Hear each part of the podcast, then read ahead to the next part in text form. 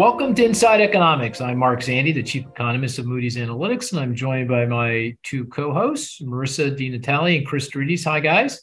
Hey, Mark. Hey, Mark. We had a very eventful week, did we not? We did. I just saw you two days in a row, right? So I know, in person. in person. Yes. Yes. Yeah. Day one was uh, we had our own conference in Wilmington. I thought that went well. Uh, and I, I, although having said that, uh, we were talking to one of our other colleagues, and and I asked her point blank what she thought, and she goes, "Well, I thought Cris did a better job than you, Mark." Ooh. Uh, yeah. It's just an objective that? opinion. That's that's she, of course, she was much more. Uh, how she phrased that a little less directly, but you know that's kind of sort of what she was saying, right, Cris? but that's what you heard. That's what, oh, that's what I heard. That's I heard what it was Very gracious, but yeah, uh, that's what you heard. but, but you know, I, it, I I view that as throwing down the gauntlet. I'm like I'm I'm going to be number one again. I gotta you know I, I got to get back on my game. Well, I did give out prizes. It, it is about the prize. You were giving out prizes. That's really not. Mm. I didn't have any prizes to give out. What did you give out? I gave out uh, decks of cards, Moody's Analytics branded cards. which we we bought all that those keys 25 years ago. Yeah. Well, I guess a benefit of closing our office is that we had to. yeah, Get empty rid of all this stuff. yeah, so, but people really like the cards. So, yeah. I, I'd like some cards if you got any extra ones. I'd like. oh, you have to. Well, let's see how you do in Okay, this. let's see how you do on the statistics game. today. And, and then and then on day two we had because we're we're now remote. Uh, we we went fully remote six eight weeks ago. Uh, we had uh, a lot of the folks come into uh, Wilmington where we had the event and um, uh, had a kind of an offsite, and that I thought went pretty well. Very well. Yeah, Carl, my brother, gave a that was a great speech. by the way. inspirational. It was. It was really very good. Marisa, you missed it. You weren't there. I know. I was in Dallas with a client. Oh, okay. Well, fair enough. Someone's got to, you know, earn a living. Someone's got to go out and do it, right? Yeah, exactly. Exactly. Next time. Next time. Yeah. Well, we have a guest that we're going to get to in just a minute. A guy named Glenn Mueller, a good friend of mine that I've known for I don't know. We talk about it. I think 20, 30 years. He's uh, uh, been uh, everywhere in the commercial real estate market. Uh, you know, head of research for Prudential and on the investment side. He's now a professor at the University of Del- uh, excuse me, at the University of Denver, uh, and so there's a lot of concern, angst around commercial real estate and what what's going on there and what it might mean for the broader financial system and economy. And we'll come back to that. Before before we go go there, I thought we'd spend a few minutes to talk about uh, you know what's top of mind this week. Uh, we've got a lot of questions around uh, monetary policy, Fed policy, interest rates. Uh, it was kind of a light week in terms of economic statistics, but we'll play the statistics game. But I thought we'd talk about monetary policy first. So maybe I'll, I'll turn to you, Cris, and you can kind of describe, you know, what our baseline outlook is for for the Fed in monetary policy. So at present, at least in our current June forecast, we have the Fed pausing at this point, the st- stand at uh, five and five and a quarter percentage points on the uh, Fed funds rate through the end of the year, and then in, I think, early to mid 2024, we have them starting to cut as inflation is coming down. Actually, March. It's, actually to be precise at the Oh, March you. meeting in 2024. Yeah, Yeah, I think we were talking about perhaps push, yeah. pushing Talk it about pushing it out, which, which we should talk about now because Yeah, I think we probably should. But anyway, yeah, I'd agree. now it's March of 2024. But the but the theory there is that inflation is coming down, things are moderating, or we're moving in the right direction, and therefore there's no need to um, be much more aggressive in terms of uh, monetary policy. And then in 24, the inflation rate is nearing the target, but the job market is weakening. At that point, they be, they become more concerned about really pushing the economy into recession, and they start to cut. Right, that's the That's the that's the frame we have currently. Yeah, and what's the market say? Do you know? I mean, if you look market at- looks like it's uh, uh, anticipating a, a, a hike in uh, July. Just one though throughout the rest of the year, right? Obviously, there's a distribution, but it seems as though that's the uh, that's the mode is for five twenty five to five one more. Well, it felt like uh, Jay Powell, the chair of the Fed, he testified in Congress, uh, both the Senate Banking and the House Financial Services this week. And uh, and other speakers seem to be, and also the FOMC meeting, the uh, mm, policy market, uh, yeah. Uh, yeah, meeting last week, seemed like they were intimating there might be more than one more rate hike, at least a couple more rate hikes, right? Yeah, the dot plots. The dot plots uh, suggested two more. Right. Two more 25 point hikes. Uh, correct. Right. That's right. For precision. Yeah. Right. Yeah. So, so what do you think, uh, Marisa? I mean, is that that's the baseline? That's our, you know, and that's a no recession baseline. We're not expecting right. a recession. Obviously, we're expecting inflation to continue to moderate, get back close to the Fed's target by this time next year. Does that sound like a reasonable forecast to you or outlook? Or you, would you counsel any change there? I think I'd probably put another rate hike in there. You would? Okay. Because I think so. I think given the strength, they're really data dependent here, right? Inflation expectations are very well anchored. That's, you know, you could use that as an argument for for them not hiking and just staying where they're where they are. But I think the job market is just really strong. Yes, it's slowing down, but I think it's reasonable to expect we get at least another couple very good job reports. And core inflation is improving very at a very marginal slow pace, right? It's pretty sticky. Most of the inflation relief we're getting is energy and food prices. So I think they probably do at least one more here coming up. I think as we get past the summer and if we really start seeing re- really relief on core inflation particularly the shelter component that's probably the point at which they stop i don't think the forecast is unreasonable but i also think it would be very reasonable to add one more rate hike in there it's funny you know generally you have to make a distinction in your mind what sh- should they do and what will they do and yeah. yeah, you know, I say 95% of the time, for me, those are the same thing. You know, mm-hmm. what, what, they should do and what they will do are one and the same. This recently in the last few uh, last couple three meetings and certainly you know looking forward i my what they sh- will do is now different from what they sh- in my mind what they should do uh, I mean, what they will do, yeah, they probably will raise rates a quarter point at the July meeting because they pretty much signaled that's what they're going to do, and that's already embedded in market pricing. And if they follow, just simply follow through, in theory, nothing should change, right? I mean, it's already uh, out there; it's in expectations.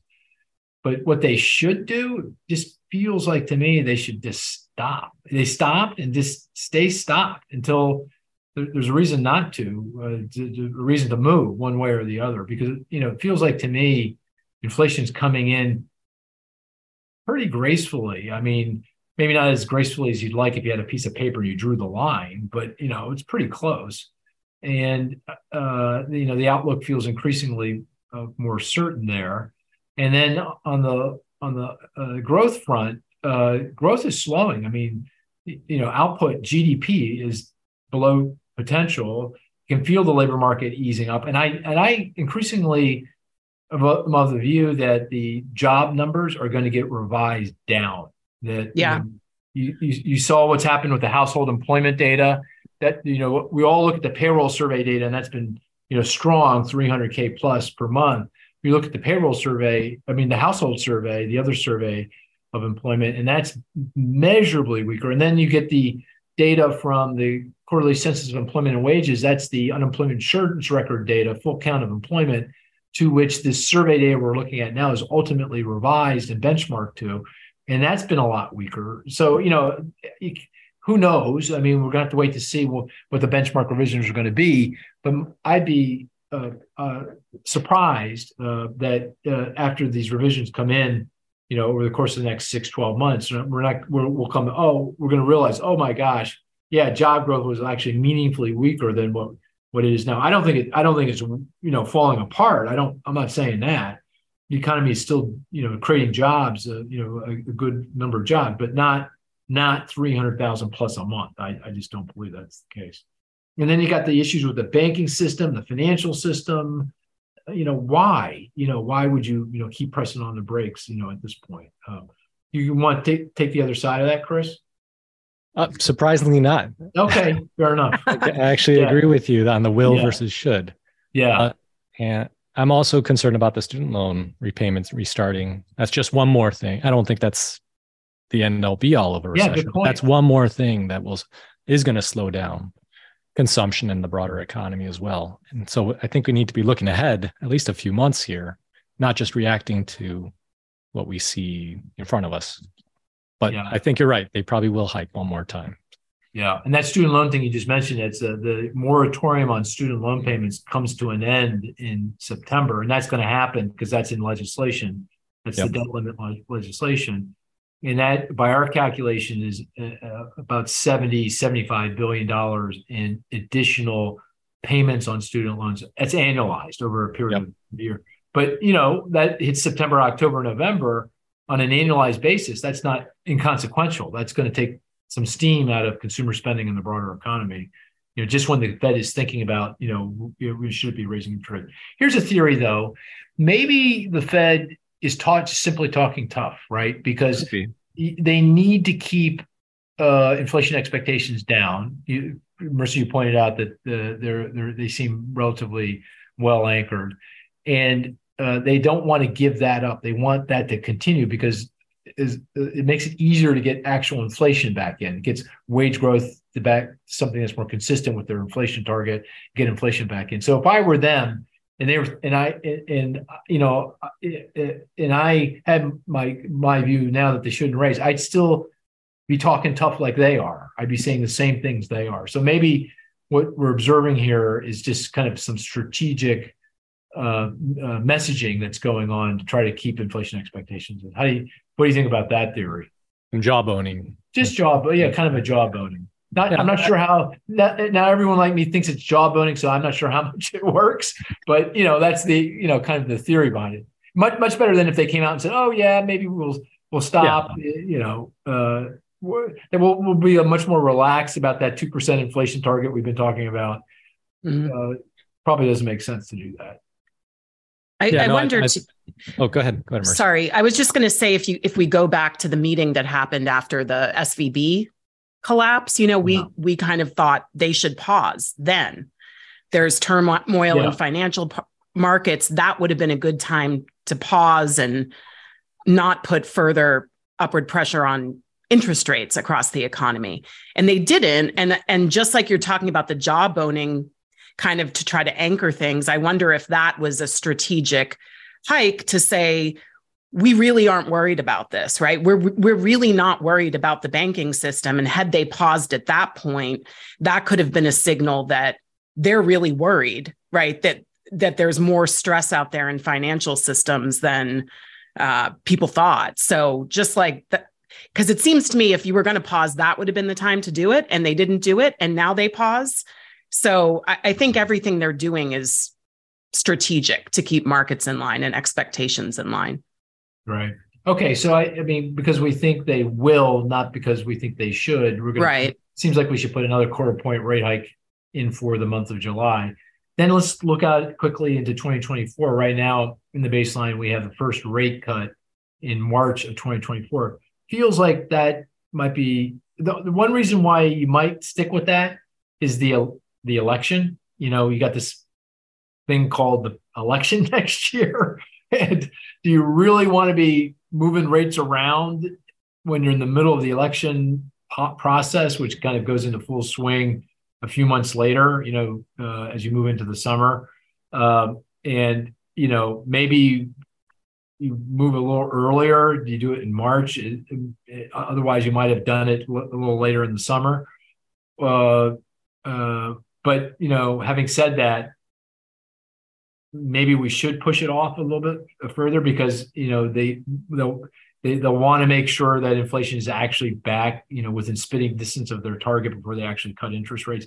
It, again in the under with the underlying assumption that we're not going into recession that's kind of our baseline. There's no recession what, what do you think about what we should do there Cris?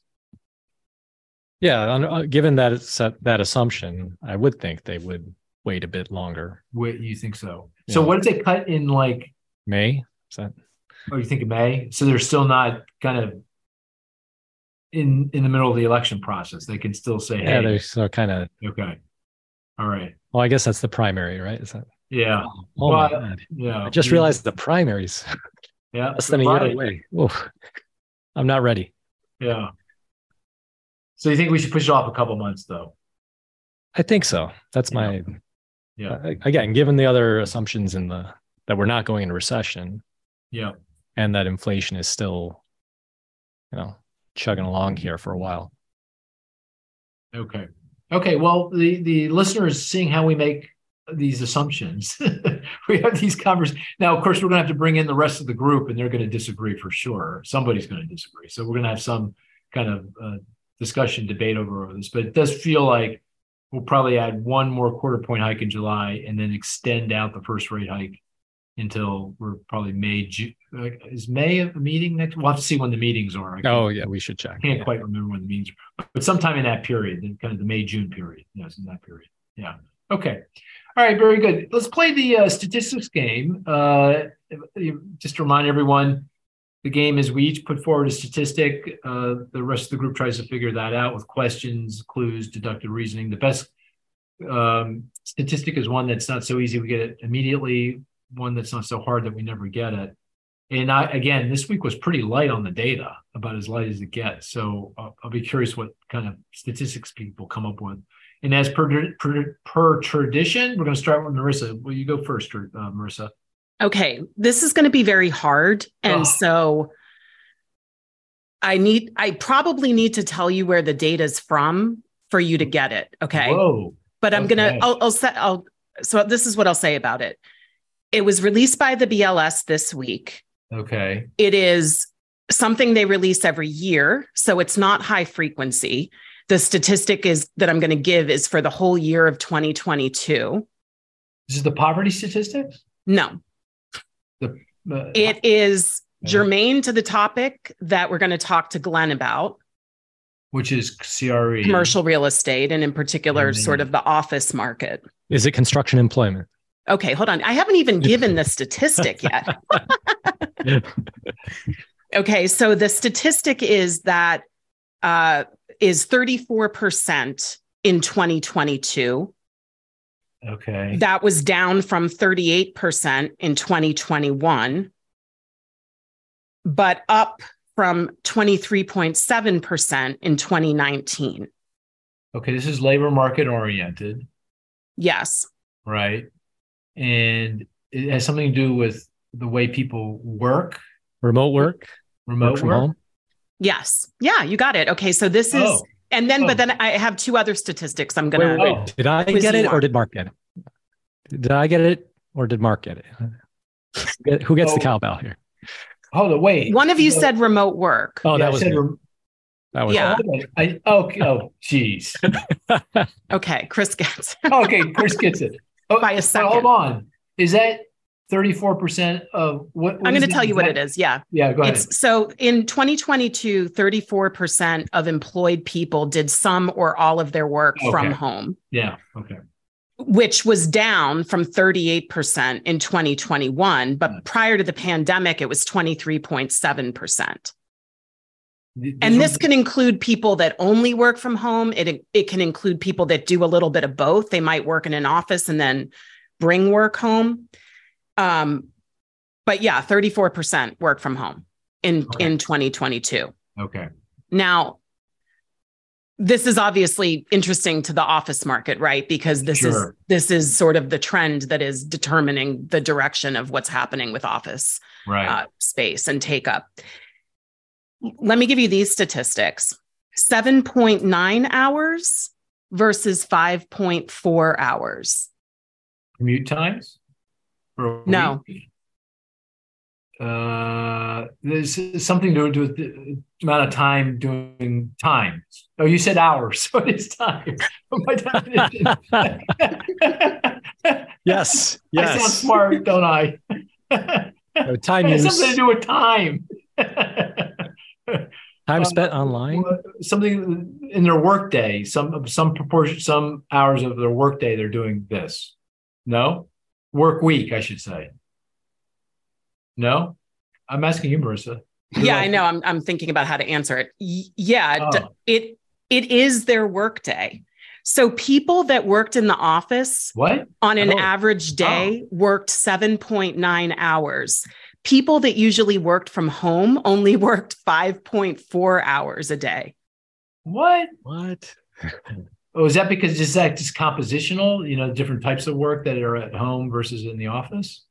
I mean, like it's you need to see the time series of that to make. Yeah. So I mean, the, so the work done at home is is much more. That five point four hours back in 2019, it was three point three hours if you did oh, any work okay. from home. Okay? okay. And this really varies by the type of work you do, the profession you're in, your educational yes. attainment level, right. right. right. But generally, when people work from home, they're working fewer hours than if they work in an office. Okay, but I mean, you got to correct for the composition of work, right? Don't you? I mean, yeah, but even when you correct, I mean, if I'm an for... office worker and I work in the office, am I working less if I work at home? That is the implication here, because even if you look at full time people in the same industry, the people working at home are working fewer hours. Oh, really? Yeah. Wow. That Wow, that that's that's not me, Mark. I'll just uh, yeah, it's not it's, us. It's almost the opposite, right? Yeah, yeah. It is definitely the opposite. It's right? definitely not us because people actually take some of their commute time that they're not yeah right and actually work during that period. That's weird. I got to. That's interesting data though. Yeah, got to take a closer look at that. That's a good one though. Very very good. And you did it nicely because you knew there's like zero probability. Right. that we would have gotten that. Yeah, but that was good. Uh, okay, Cris, you're up. All right. I also looked a little farther afield. This is from a government source. Came out yesterday. I'm going to give you three numbers. You won't tell us which which agency or anything. It's two. That's uh, uh, census. Can't, okay, that's okay. Very that helps, helpful. right? help. Census. Okay. okay. 38 point, 38.9, 44.8, 31.9. Those are ages. Yes. Um, oh, 38.9 is now the median age of the population. Yes. Very good. Ding, ding, ding. oh, ding. Wow. Yep. What are the other, other two, two ages? 40, 44.8 and 31.9. I will help you and tell you that these are state oh. age. Well, the youngest is Utah. Yep, very good. Excellent. The That's oldest the 31.9. Uh, I want to say Florida. Florida. Nope. Pennsylvania. Nope. Arizona. Michigan. No, it is in the Northeast. Okay. Keep Rhode going Island. that direction. Maine. Maine. Exactly. Maine. Maine. Maine. Maine. Forty-four point eight yeah. median age. Yeah. Yeah. That's yep. good. That's really cool. What's the median? So overall median age is what? Thirty-eight point nine. Yeah, I'm in that cohort. you are contributing to that number. Yes. Uh, yeah. So definitely uh, get aging as a population here, right? So with all sorts of implications for housing and productivity, labor markets. So no, that's very good. That's very very good. Okay. Uh, my statistics don't stack up to your statistics. I'm afraid. Uh, I've got all right. I'm gonna give you two uh, that are unrelated. The first one, because I'm afraid the first one's not any good. So if it's not any good, I'll give you the second one. 1.4 trillion dollars 1.4 trillion and it's related to the topic that we're now going to turn to in just a minute and that's commercial real estate what is 1.4 trillion and given the conversations we've been having you you may be able to figure this one out yeah i think um i might even say it's it. office it? office loans held by banks no that's that's a hundred billion that those are that hundred billion is uh, the uh, amount of office mortgages that uh, on bank balance sheets that will mature. Oh, trillion, trillion. Yeah, that will mature by net by uh, by the end of 2025. It sounds like excess saving. It does. You're right. I think it is excess. I think it's. I did, that's yeah. not what I had in mind. That's latest. That's, good. that's a good one. That's our latest estimate of excess saving. That's the extra saving done during the pandemic that's sitting in bank uh, by households accounts. Yeah. Go back to CRE though. Okay. And you were on the right track. 1.4 trillion is the office market? No, you said that. No, well, no, yeah.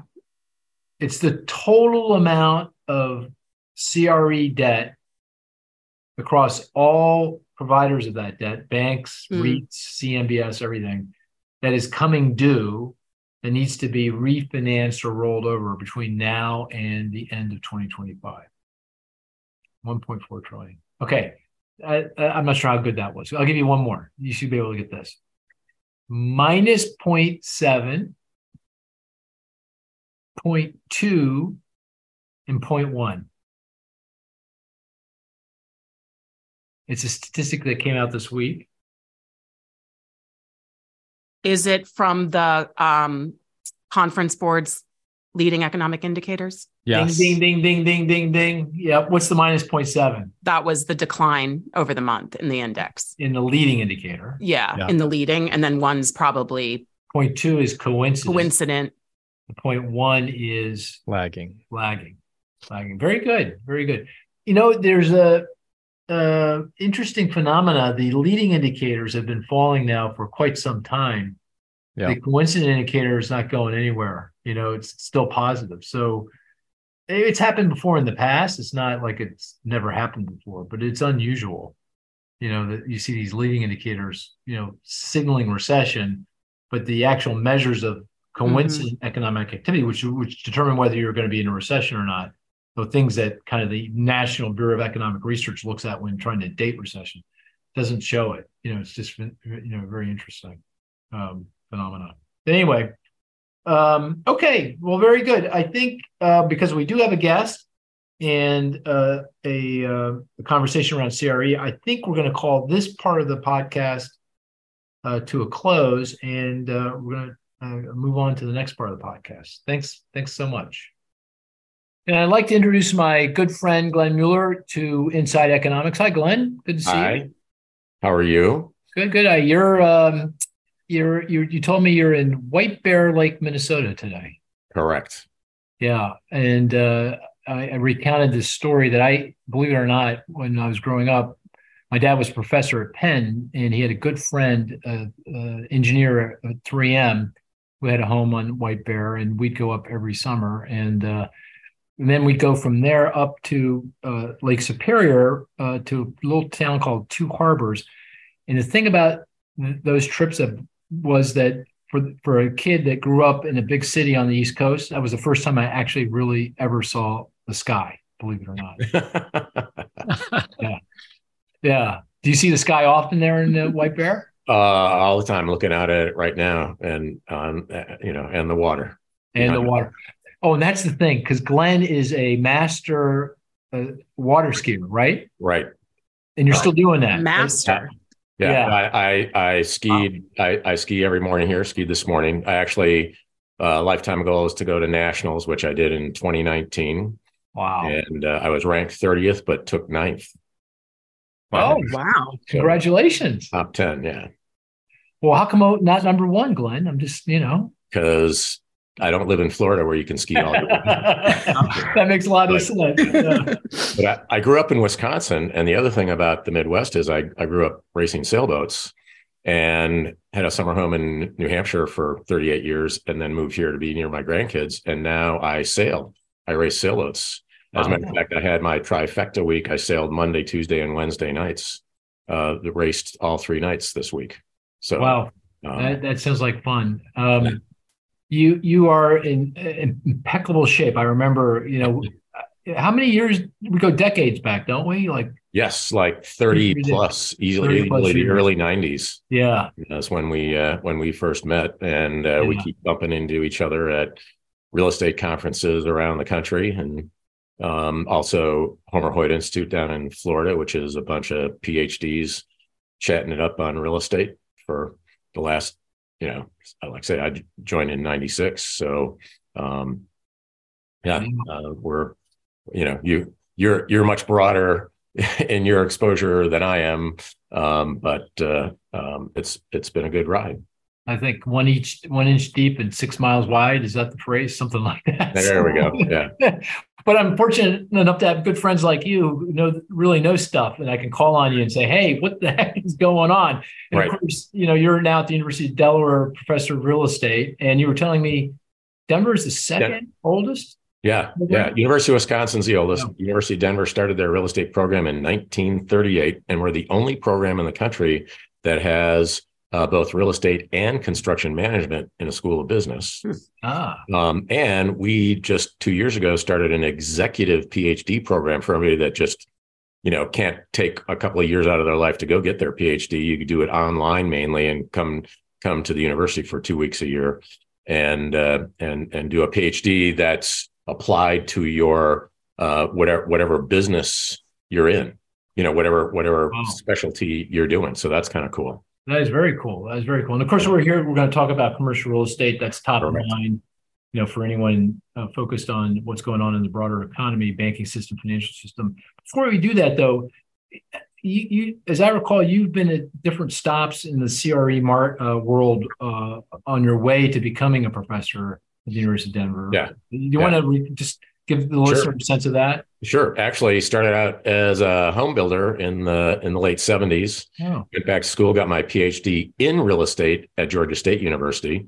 Um, ended up back at University of Denver teaching for four years, and then got hired by Prudential as a VP of research when that was a brand new thing. Uh, Charlie Wurtzebach, if you remember Charlie, I sure do. and then and then I moved to a company called ABKB, Alex Brown Kleinwort Benson. After two years, we merged with Jones Lang LaSalle. Hmm. I I moved on to uh, Price Waterhouse as their national director of real estate research for a couple of years. Then Legg Mason, I ran a uh, a REIT uh, group uh, there for a decade and helped take 22 uh, REITs public, and then moved to one of our clients called Black Creek Group uh, as their head of research, and they did non-traded REITs and actually there for 17 years until Ares Capital Management bought them two years ago. And Ares Capital Management is the largest uh, debt lender in the world now. They're like $325 billion. I didn't know that. Yeah. So, and they're, and um, they, they had some direct real estate stuff going on before that, but they're like 50 billion of that's in direct real estate funds.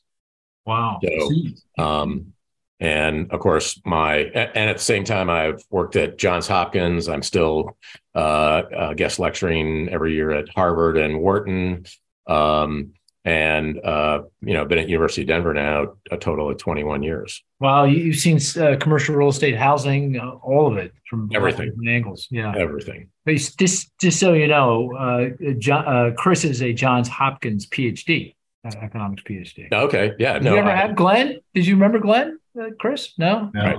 Our, we had, we had a master's in real estate there. I started there in '92 and left in 2005. No, very good, very good. Well, it's uh, you know obviously great to have you uh, here and to talk about CRE. Let, let's begin the discussion this way. It, it feels like hair on fire out there when when it comes to commercial real estate. Right. Everywhere I go, every conference I speak to, every policymaker I you know have a conversation with, you know, how worried should I be about commercial real estate? Uh, I'm sure you're getting that all the time. Like, Right. How do how do you answer that question? Right. And the and, and the answer is kind of funny. I, I say, well, yes and no. Um, uh, yes, you should be really worried if it's office. No, you should have no worry whatsoever if it's industrial and or multifamily. And retail has been just actually doing really well, and we can talk about why.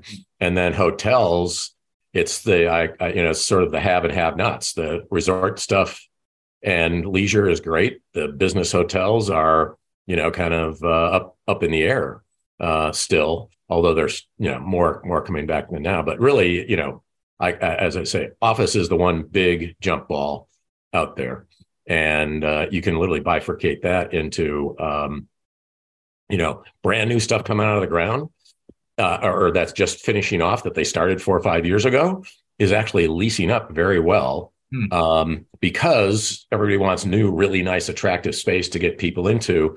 Uh, just came from the NAREIT meetings in New York and listened to Boston Properties, you know, the big Hmm. high end Class A, and they said, you know, a lot of Class A isn't doing well, right? He said, but we went back and looked at it and we're like, you know, 95% occupied and there's demand and we're getting people and they're about to come out of the ground with a new building in New York right next to the Yale Club.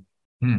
He said, and it's because we asked we asked our our our brokers at uh, at CBRE to go in and look at our stuff and find comp building and said what we have is prime or a plus real estate and that's what everybody wants the best location. And it's not that it's brand new and that kind of stuff like the general motors building. We own it. It's doing great. And we've got people that just like if you have any open space let us know. We want you know because they people want that really good space. And it's not tech companies right now. It's it's the service providers. It's um, you know accountants lawyers mm-hmm. and um, financial advisors and wealth managers that are you know they want really nice attractive space for their clients to come to so that top they call it like you know 10% of class a is actually doing really really well hmm. so, even in even in the big urban centers uh, yeah i mean in new york uh-huh. and uh, you know i'm i'm i'm on the board of arden group out of philadelphia and and our our prime class a stuff is actually doing very well you know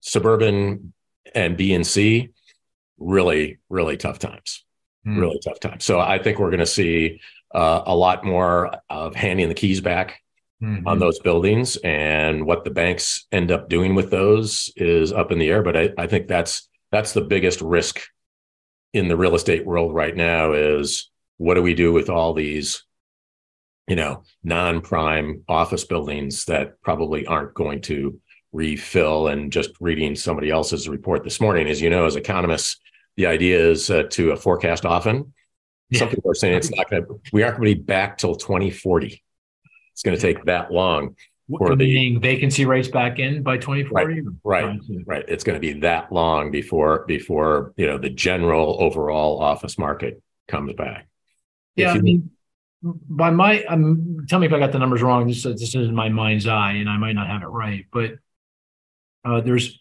uh, roughly four hundred billion dollars in office mortgages that are coming due that need to be refinanced, rolled over between now and the end of 2025. Yeah, so 400 billion, and about 100 billion uh, is uh, uh, on, the banks are on the hook for. So. Correct uh, does that sound about right to you? Yep. All right. And, so, and go ahead. There's there's going to be some pain. Right. Right. But that hundred billion in the grand kind of scheme of things, if you look at a commercial bank, the commercial banking system as a whole, that's that's really not much to worry about. Yeah. I mean, it, it's really the uh, maybe the some some some institution on the tail of the distribution is going to get caught uh, because they had too much CRE and right. they get caught with the wrong CRE, have right. a default, and they might choke on that and fail. Right. Yeah. Okay. Right. Yeah. So, industrial, on the other hand, is just off the charts, fantastic. Uh, things are going well. Uh, it's become a lot more expensive to build. You, before, before you go into industrial, though, let me just let's explore the office a little bit because that's the sure. soft spot, right? Because yeah. That, yeah, yeah. So uh, do you uh, there's a, a, number of uh, kind of significant headwinds to the office market. Curious to get your take on how big a deal they are and whether they're going to continue. The first one is obviously remote work and the remote right. dynamic, and that, that that clearly has had an impact on the kind of the large office towers and big urban centers in the Northeast, Chicago on the, yep. coast. Yep do you think that's a dynamic that's here to stay? We're going to continue on with that. That's going to play a role going forward. Yes. Yeah. And I mean, because everybody wants to work at home on Mondays and Fridays and be in the office three days a week. Um, and so you need less space per person. The historic average was 200 square feet per person. And I think it's going to, you know, and, and it, when, when we started doing uh, more um, uh, work at home virtual stuff, some people were cramming down to like 120 square feet per person. Mm. Uh, and, uh, you know, if you can figure out how to sp- spread the peanut butter out over the bread during the week, you know, maybe eat, it's down to half that in the long run. Uh, but uh, older older people like you and I I'm I'm happy working from home. It's no problem. I'm not worried about my next promotion.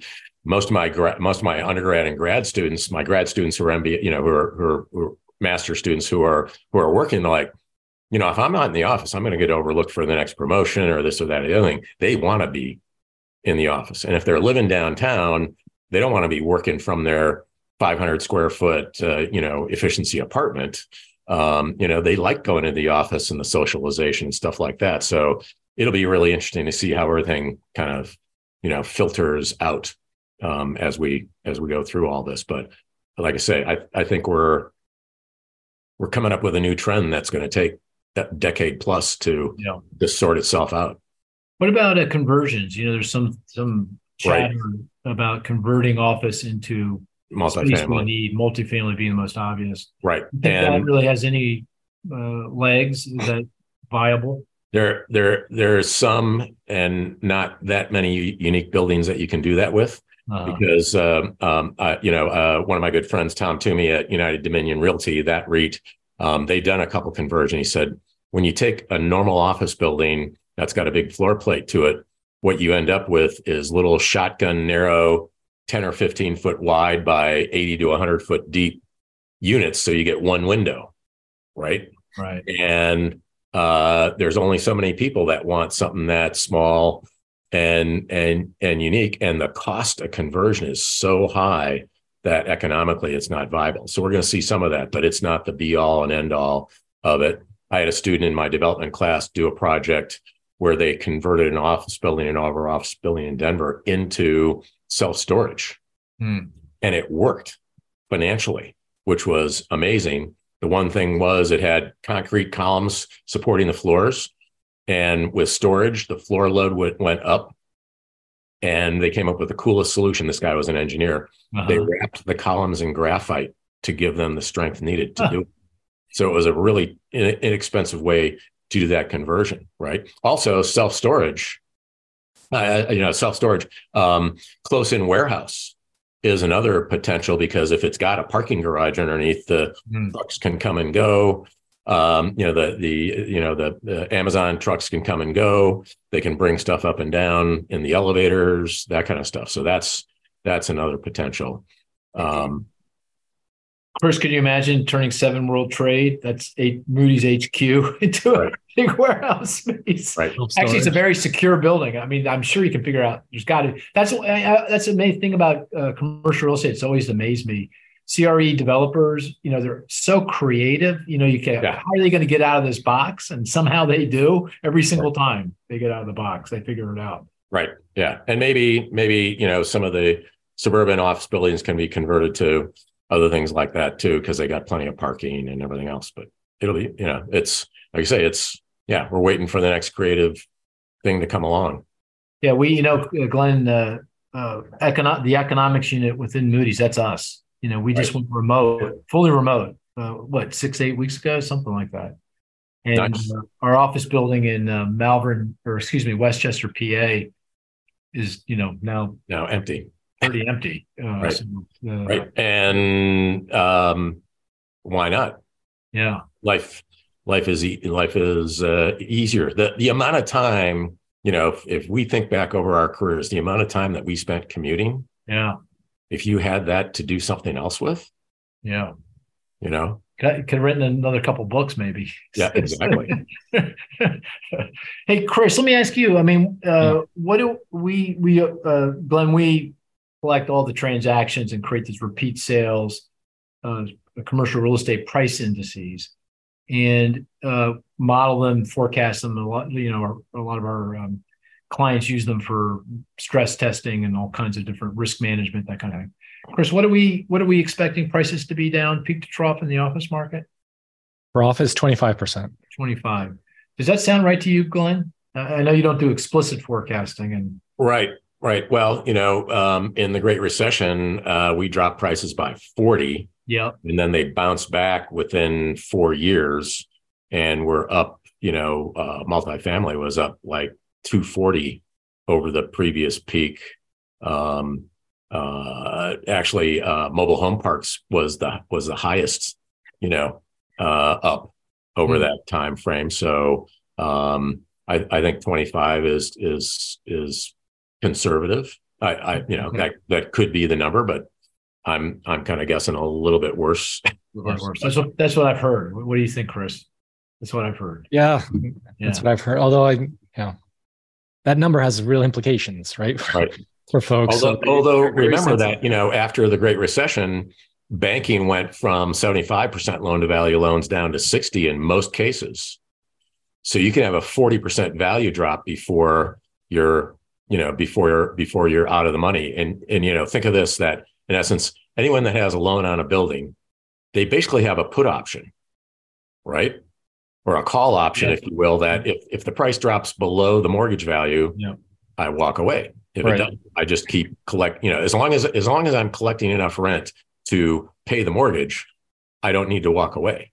Right. If I'm not collecting enough rent, or if I've calculated that in the next year or two, I've got enough leases coming due that that don't pay, uh, uh, you know, then that then I also walk away. And as you probably know, the the uh, subleasing situation, we've almost tripled the amount of sublease space on the market. So you've got somebody like Moody's, who I assume is you know on the hook on a ten year lease, and maybe you only have a year or so left on it. And and if you guys are all working from home, they probably put it on the sublease market. Will someone take it for a year? Mm-hmm. Maybe not, but mm-hmm. you know, so that you know that that's the forerunner of where vacancy rates are going. Is you know the amount of sublease space tells you that vacancy is about to rise. Hmm. So do you see this playing out over time, or is it a, a yeah one time shock? Because you've got you've got like I say you know with with average five to ten year leases over the next five to eight years, we're going to see all this stuff uh, you know come come due. Right. So so that's office. Anything else on office you want to bring up, Marisa or Cris, that, that I missed? Well, um, I just I imagine that 25% price drop, you know, as Glenn was saying, probably varies quite a bit depending on the the type of office space you're talking about, right? Like right. you were, and I've heard this before that now class A doesn't really mean much because it's got to be top of the line class A. So right. that stuff probably does better, right, than some of the more suburban class B, class C um, right. office buildings. Right. So, so in Denver, we have two iconic buildings, right? The Wells Fargo building, which looks like a cash register on the top, mm-hmm. right across the street, Republic Plaza. Blackstone was 50% owner in both of those, and they handed the keys back to the bank here a couple months ago. And yeah, just, you know, that. we have leases coming due and everything else by our numbers. It, you know, we're not going to make any money. So it's yours. And, and now they're older, they're, you know, 20 to 30 year old buildings. So, mm-hmm they they are the right location. Had they been, you know, remodeled and stuff like yeah. that, they could probably be premier A's, but they're old A's, uh, which you know didn't work. Also, you know what you have to do is, uh, you know, as my market cycle work, I look at the 54 top cities in the marketplace. There are some that are doing really well. Others where you had a lot of new space coming online, like you know Denver just had the new Tabor Center two come online, and the firm that bought my Ares Capital Management, they took the three top floors, mm-hmm. and then asked any of their any of their other uh, people in New York, San Francisco, anybody want to move to Denver, and they got a whole bunch of people coming in. They started with two floors and went to three. Hmm. So all of a sudden, the newest, brand new Class A in Denver, the top three floors are taken, kind of thing. And uh, the Boston properties in their presentation, they said we have three clients who are looking for 100,000 square feet or more in New York City right now. Really? Yeah. Hmm. But and there's no and and that's in a, in a premier building and it's yeah. not available. Yeah. So uh I guess the question is it, the, sort of my thought process is that for these issues we're talking about in the office market, which is kind of the, the poster child for the concerns, because as you point out, right. come back to it in a second, and these other property types the issues aren't nearly as serious. It doesn't. Not, they're they're mm-hmm. almost. Uh, I'm going to say non-serious. Non-serious, not a problem. Yeah, a problem. yeah. So, and if you want, let's let's go ahead and run through what's but going I on. But I just want to kind of do Close one more thing there, and that is, uh, you know, the kind of the link back to the broader economy would be if the default, say, prices fall, uh, uh, you know, more Blackstones hand back the keys to the bank. Uh, a, a, bank then uh, chokes on that, and uh, the losses are overwhelm their capital base, and the right. regulator says, "Look, you're insolvent. I'm you're you're no longer viable. I'm shutting you down, or you're going to merge with somebody, or you're going to be acquired by somebody." Uh, that uh, then that could uh, if it were widespread enough, you know, be a, a problem for the availability of credit more broadly and, and therefore the macroeconomy. But in this case, it doesn't feel like that's at all possible because we're not talking about numbers that are big enough. 100 billion over the next three years doesn't right. feel like that's big enough. The other way, it, I guess, it could have an impact broadly on the economy is if a smaller bank or mid-sized bank choked, failed, and that reignited kind of the deposit runs that we saw back a few months ago. So you got you got folks out there, depositors, got a lot of cash in the bank, very kind of skittish, nervous. Right. And even if a small bank that's not by itself systemically important, by itself if it fails, no big deal. But if it kind of ignites another run, people say, "Oh, I'm out of, it. I'm I'm pulling all my money out. I'm going into money funds, or I'm putting all right. my money into these big guys." You know, maybe I, I, that's the only way I can see this thing metastasizing into a broader kind of macroeconomic issue. Right. Well, is that your view? Is that how you think about it? And, and I guess I'm going to ask you then a question because I this is something I've never studied. How much how much capital is in the large banks that are too big to fail that the federal government would obviously come in and just bail out like a Wells Fargo, U.S. Bank, whatever, versus all these smaller banks? You know, uh, uh, is it like 50% of all the money is in small banks and 50% in big banks or is it 80 you know I, I, don't know the magnitude size between those. That would be a good thing to look at to say hey if 20% of all you know uh, of all this money is in these smaller banks and that's what's going away 20% isn't so bad right? Yeah i think for the big 50% guys, then it's a big problem of course, I'm curious if you have a different view, but it, for the big guys, you know, the big guys that take the stress test every year, you know, they right. they have to uh, stress their balance sheet, including right. their CRE portfolio, against that 40% decline you mentioned and peak to trough right. decline. That's what's used generally. In fact, in this last stress test, it was more than that, wasn't it, Cris? I was think it was 45 or 50% down. And that's across all CRE, right? That's not just office. That's the whole shoot match. So that's a pretty severe, you know, financial crisis esque plus kind of decline, and yeah. and they got to have enough capital to you know digest that, and and they do. So the big guys, guys that take the stress test, I I just I don't I don't they're, they're bulletproof. Right. Smaller guys, they you know they don't take you know if you're below, you know before SVB, you know it was 250 billion and below. That's going to change now because of what right. happened with SVB. But right. you know 250 below, you don't have the same kind of stress testing demands the big guys have. So there could be failures there. But again, you know, unless it, it creates a deposit run for some reason, people lose their minds irrationally. I'm not, which could happen for sure. You know, my my my uh, mother-in-law, 93 year old uh, mom, has K, and I probably shouldn't say that, but crazy some some cash in bank well below the deposit insurance limit. She goes, uh, you know, should I be worried about that? This was back in the, you know, in right. March, April when things were, you know, uh, very unnerving. I said, Mom, don't worry, no problem. You know, you're below the deposit insurance limit. And she seemed okay. A few minutes later, she came back and she said, uh, uh honey, what do you do, do again for a living? Can you remind me? Nice. Yeah. Yeah. Just to see if I have standing. Cris, do I have that right? I mean, I'm Marisa. Am I missing anything? How what else? What how else could this thing, the problems in the office market, kind of metastasize more broadly in the economy? No. Yeah, no. I think that's it's a it's a okay. confidence issue more than anything, right? That okay. Right. If there are these bank runs, and then we have a repeat of what happened in the spring, right? And remember, you know, the balancing act here. The stock market's up 17% and doing okay. And people typically feel all right. Yeah. It. So, right. And um, the worry about a recession, um, actually, and, and you're the guy I wanted to ask this question to, is when I look back since the 60s, every time we've had a quote unquote recession, both employment and GDP go negative, right? Yeah. This time, while I can see easily GDP going negative later this year potentially, I don't see employment growth going negative because we got so many jobs out there that are unfilled and everything else. So anybody that wants a job can certainly go get one. And now that uh, you know the, the the COVID money's gone and everything else, uh, people can't live on nothing.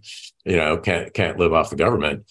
Um, is it really a recession if if employment growth is positive and, and GDP is negative? No, no. I, you're speaking my language, Glenn. Yeah, okay. yeah, exactly. I, I totally agree with you. I mean, I, think businesses are very, very reluctant to lay off workers because you know on the other side of whatever it is we're experiencing now, they know they're going to have a boatload of difficulty of hiring people and, and right. retaining people. Just given demographics, it's going to be very difficult. Right. This is actually a statistic uh, uh, uh, this won't be. We have a statistics game. We won't play the game, but I'll throw it out there and see if people know the answer. So the average monthly job growth over the past decade has been 170k. You know that. Yeah. Go back to 2013. Right. 10 years, pandemic, everything, 170k. Guess what? Uh, it's going to be over the next 10 years, uh, according to our forecast and, and most others. You know, CBO, everyone that does this forecasting, just given demographics and what it means for the growth in the supply. Well, and, and, so this is net you and me retiring with other people coming yeah. to take our place, right? It, it's going to be, I'm, I want to say probably just slightly less than that, maybe 150. 75K at best. Half. Half. Okay. Well, it was 170, 170 now, you know, 175, now it's 75, you know, something like that. Wow. Okay. Yeah. It gives you a sense of magnitude. I know, I know it was a lot less. Yeah, a lot less, a right. lot less, a lot less. And by the way, these forecasts were done well before the pandemic. If you go back and look at our forecasts, right. you know, 15, 10, 15 years ago, because you, it's, you know, we knew the boomers, you and I are going to retire. Right. And some, well, you'll never retire. Uh, and the, these guys are going to have to kick me out. I'm not retiring. You're not retiring. Right. right.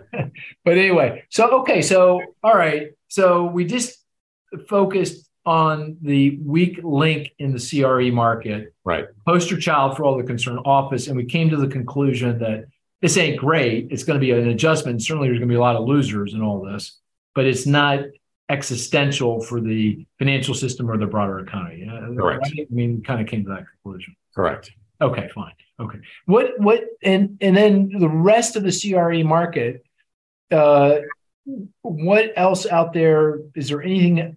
Because I'm all, I'm looking for things that could, uh, you know, kind of uh, hurt the economy, undo the economy. Is there anything else out there scouring? You know, because I know you scour the physical markets, you scour the right. capital markets, you look at the private market, you look at the public market. Anything else out there that is making you nervous about about uh, not not only no, but absolutely no.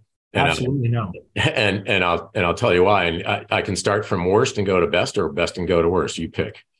Marisa, your choice. Let's go worst to best. Okay. Let's end on a high note. So, let's end on okay, a high good. note. All right. Okay. So I think the worst out there is hotel. Okay. And the reason for that is bifurcate between the resort and leisure and off and and business hotel. And mm. business hotels we've closed a number of them in new york. Things are kind of bad there. The one thing that happened the little detail that a lot of people don't understand about hotels is when you know i own a hotel that's flagged by marriott. Marriott requires me every 10 years to completely remodel the place at about $100000 a key right? So i am escrowing every year to be able to do my $100,000 room remodel at the end of 10 years. Marriott doesn't pay for that. And uh, in the pandemic, they said, okay, you can use that escrow money to make your mortgage payment, to keep things going, all that kind of stuff. And uh, now it's like, okay, now things are back. You know, by the way, your remodel is going to be due again anyway. And so I think uh, from a we're, we're going to we're to see a number of owners who don't have the capital mm-hmm. put those properties up for sale. So we have, if you will, kind of I use I've used this term now for a couple of years. We've got the COVID have and the COVID have not properties, right? They're going to do it now. Everybody's raising their rates like crazy um, as well, and um, and everybody used the COVID money they couldn't spend to go out and do leisure travel Mm. That's starting to fall off with the with the high dollar value. International travelers weren't coming into the U.S. either, so that you know, kind of that the, the U.S. people come in and kind of balance that out. I think now that especially if you have a recession, people back off here in the U.S. and the international travelers still aren't coming. So to me, hotel is the you know is is the number one most risky of the property types after office. So, so the business travelers that they I haven't been following. Are they making their way back?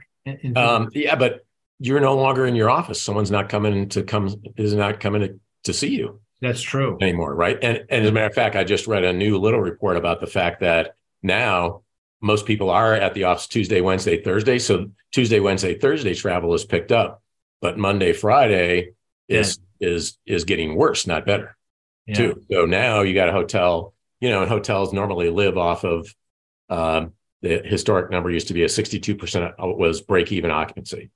And we've got the leisure hotels up up in the 80s and the business hotels still in the pick the city 50s 60s type of thing. So so hotel to me is is the next riskiest thing, but there have been like dozens of hotel opportunity funds started and that kind of stuff. Um, I'm actually invested with the, some of the Marriott lineage in a little opportunity fund in in that area um, to you know try and pick up some great deals. Well, this might be a good spot to uh, do a little bit of a deviation. Then we'll come back to your west to worst to best. Right. Um, and that is uh, in these large urban centers where uh, you know people are leaving, remote work is uh, playing a role. These office towers are going empty that's also affecting uh, retail uh, and uh, uh and some of these uh, like San Francisco is now the poster child for this. It, you got um, things kind of feeding on themselves. So right. property prices are down. Uh, that's um, affecting tax revenue and the ability for government, local government to provide uh, public services, including uh, safety. So crime is becoming more of an issue. Homeless yep. is more of an issue and you're getting into this kind of self-reinforcing, very net negative dynamic. Right. What's your sense of that? How you know is that uh, how big a deal is that, and is, is there any turning that around? I, I, I think it's potentially a big deal. Deal. Um, you know, the younger generation has loved living downtown, working downtown, doing all the things they're doing. And as these, uh, you know, as this crime raise, you know, goes up and stuff like that, and and you know restaurants aren't open every day and all those kinds of things they're thinking about moving out to the suburbs. Um, one of the neighbors over here young couple newly married um, living the life downtown both working downtown for big firms. And uh, she walked out to her car one day and got robbed by gunpoint. She says we're out of here. Bought a house actually bought his grandmother's house here on the lake mm. and now they're living here. So um, I and right now the the the biggest demand out there is for single family home rentals mm. out in out in the out in the submarkets if, if they don't have you know the down payment for the to buy the house, um, you know they're they're they're renting. So um, that's that's yeah and and you're right.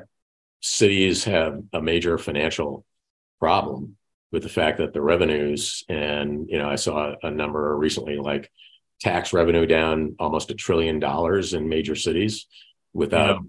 you know without the rental uh, without the rent with, with without the taxes and the rental income and the sales taxes from you know people going out to lunch and, and shopping and everything else. So yeah that's that's that's the other big risk yeah. that's there.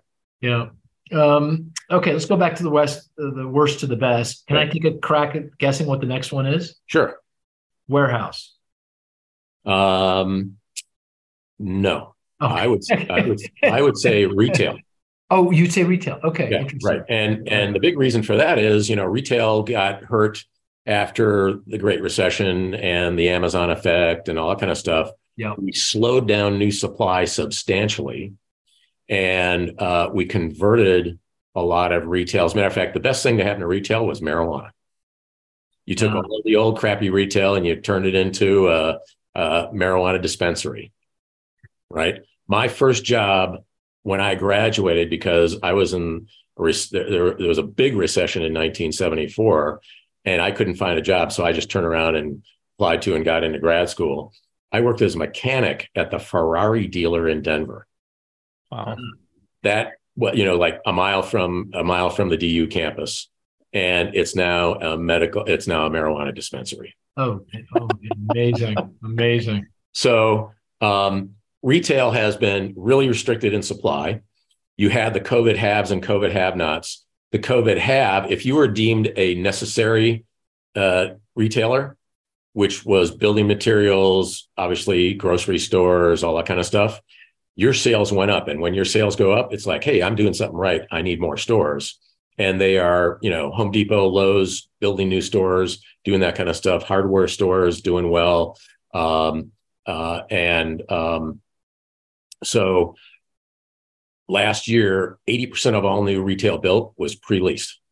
Hmm. Fast food chains, all that kind of stuff, hmm. all doing really well. And we also converted a lot of stuff uh, over a decade ago from retail into some office into you know now close in warehouse other things like that. So retail is in kind of a balancing act. I put that next only because if we do have a recession their sales go down. Some of them can't afford to pay their rent kind of thing.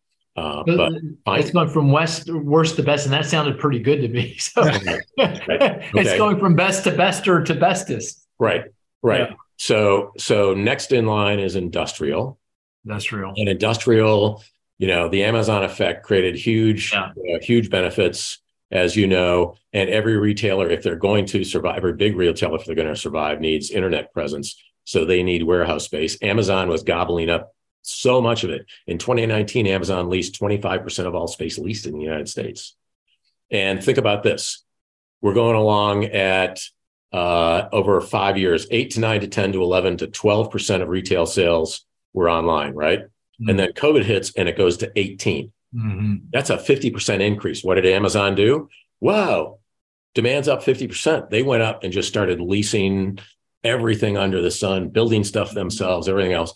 And then COVID ends and it drops back to 12.5%. So we're back on the old trajectory. And they go, oops, we took too much. Well, that's why I said, that's why I said warehouse. That's yeah. why that's what I was thinking when I right. said and, and so they said, oops, we took too much and they put it up for sublease or or walked yeah. away from a lease and stuff like that. But then all the retailers who weren't able to beat Amazon out got them. They're got them. Oh, and by the way, every time a state legalizes marijuana, yeah, it immediately takes care of the warehouse problem. Right. I'm sensing a theme here. Yeah. So in, maybe they so, can turn those office properties into something, you know, right. marijuana. So, yeah, uh, you that Bingo, Mark. Bingo. That, that you could be the icon savior of office with that idea. I love that. Right. I can marry the two. Uh, maybe maybe we could make you know take the windows out and make them greenhouse. Exactly. Yeah. That'd be perfect. Yeah. yeah. So um, warehouse. So in Denver, when we legalized in Colorado legalized marijuana over a decade ago, rents were three bucks a square foot. They went to six. The cost cost to break even cost to build new was about 450 a square foot. Uh-huh. We went to 100% occupancy and we grew, grew, grew, grew, grew. Everything was great. And then other states started to legalize. So we were having a lot of marijuana, marijuana tourism.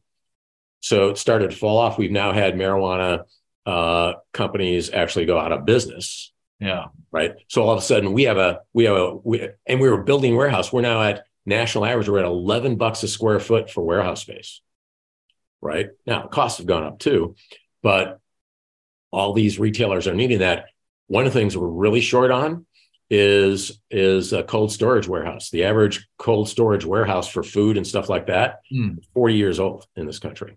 Mm. And so we need a lot of new refrigerated warehouse space. So the demand there is like off the charts.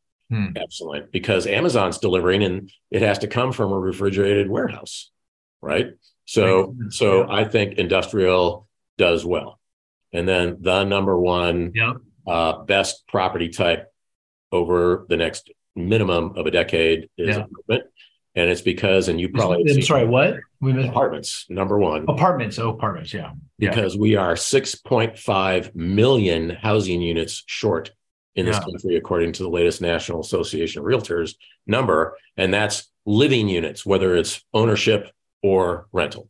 Yeah. Okay. Because, and I used to be a home builder back in the 70s and 80s.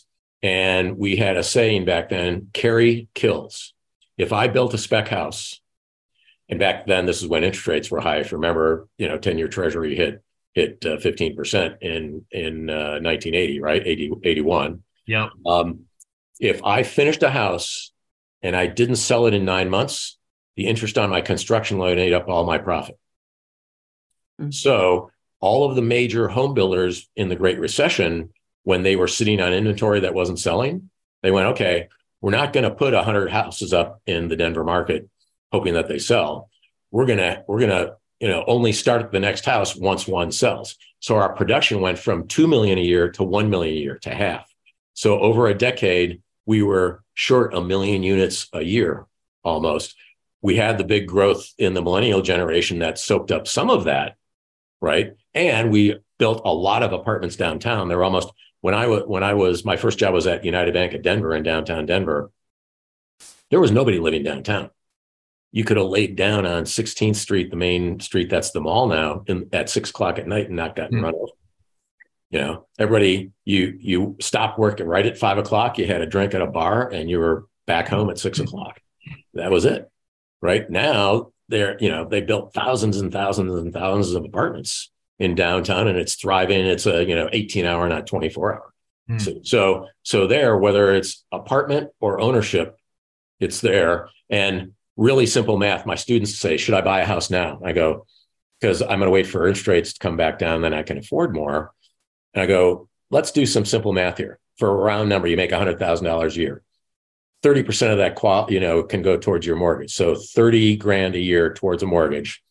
When mortgage rates were 3%, 30 grand divided by 0.03 means you can afford a million dollar mortgage. Now mm-hmm. rates are 6%. Right? Mm-hmm. 30 grand divided by 0.06 is a $500,000 mortgage. That's half. And yet housing prices really haven't come down much. Why? because we are short. And every all the young people that my grad students who have bought homes, they're like, I'd like to move to another home, but my if I buy a home of the same price I sell for, my mortgage payment's going to double. I'm not going to move. So we've just shut down or slowed that, you know, that transition move up or or to a different place or whatever. I, I think we've we've slowed housing mobility with these higher interest rates. Yeah. The only thing on apartments is in the near term, there's a, some adjusting to do, right? Because you've got. You got about a million. We got a data point this week from census. So there's about a million record number, million apartment units in the pipeline going to completion. They got, all got bottled up because of the pandemic and supply chain labor market issues. Right. Yeah. They're, they're coming to completion right. in the next 12, 18 months. And you got demand that's a week because rents are so high given the surge back a year ago that uh, you got demand destruction households haven't been forming. So I, I, agree with you about apartments over the next 10 years, and that's how you couched it. But it feels like in the next year or two, there's some adjusting to do. Oh, I, I absolutely agree there. And I'll give you the fun example. So one of the young people that worked for me, she was in a 500 square foot apartment in Denver in the newest building with every amenity under the sun, full LA fitness size gym, swimming pools, commercial kitchen with a guest chef that came once a week for a cooking class, right? She's in 500 square feet, two grand a month. She, COVID hits and she's like working on her bed every day, right? And so she and four and three other friends rent a house out in the suburbs for a year. And then COVID's over. So she comes back, goes back to same building. I want my apartment back. Great. But now the rent's 2,500 bucks. And she goes, wow, 25% increase. I can't afford that. So she doubles up with another friend and gets a two bedroom for three grand, right? And and so we just took, you know, demand for two right. housing units and turned it into one. Right. And I, I think that you know that that big increase in the major high growth cities, there, you know, they had they had a 12 to 25 percent, you know, increase in rents rents are going to fall there. In the Midwest, as you probably looked at those numbers too, they had a, like a five to six percent rent increase, and they're still getting that because yeah. they didn't go they didn't go crazy from that standpoint. So uh, I agree that we've got a we've got a correction in rent growth happening, but the demands are if the if the rate comes down enough, be back. No problem. You know, yeah. my my my youngest son's an airline pilot. He bought he bought a house to remodel and rehab and then sell and flip. Um, I don't know where he got those ideas in his head. and and and he, you know, the the um, uh, he he he knew that it was going to be worth literally a million and a half dollars when he finished. And then the whole rate increase started and everything else, and going, you know what? I'm just going to try the market for the heck of it. He puts it on the market for what he thought it would be worth at the peak a year ago, sells it in four days. Wow. For full wow. wow. in Denver because the demand, it he's he was in the right neighborhood, you know, he was in the right place.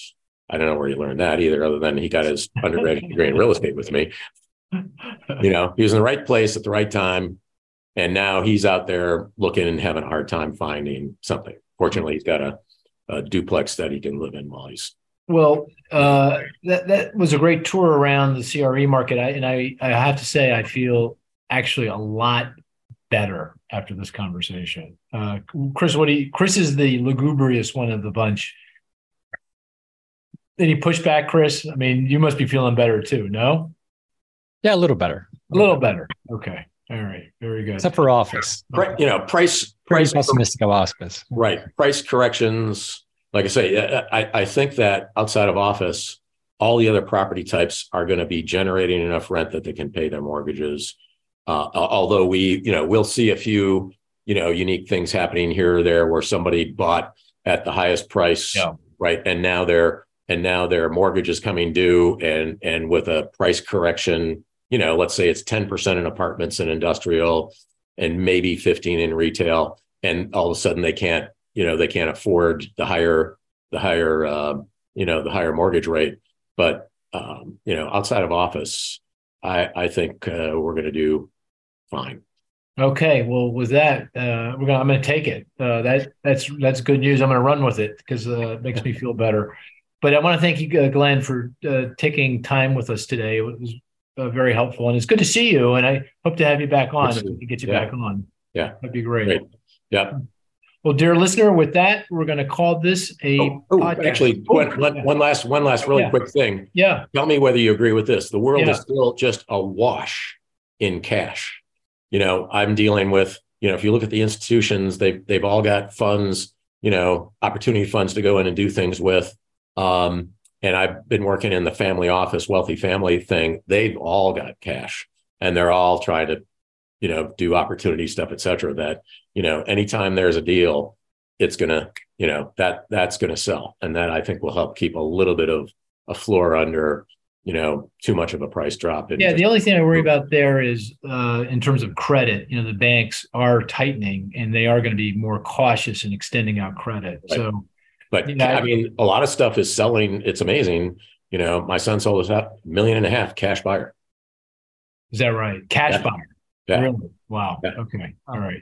But I, I mean, I think that's where the you know there's there is cash, uh, but um, uh, I, I, think in terms of the availability of credit, yeah. you know, least, is it enough for unleveraged purchases? Is the question. Exactly, and that's so that suggests some price adjustment here. I can't imagine we're not going to see some Oh yeah, no. price, some increase in cap rate, but but yeah, to your point, uh, you know, I'm I'm I'm on board. I I think your optimism is well justified. But before anyone dashes my optimism, I'm going to call this a podcast.